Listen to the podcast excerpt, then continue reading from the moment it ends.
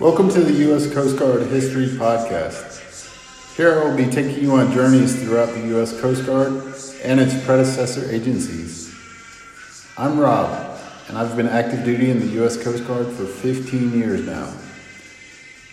I will be highlighting different assets, missions, locations, equipment, and people that make up our storied past and take us into the present.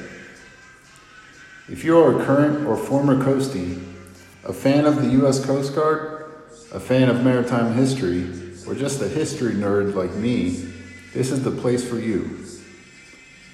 Why did I create this podcast?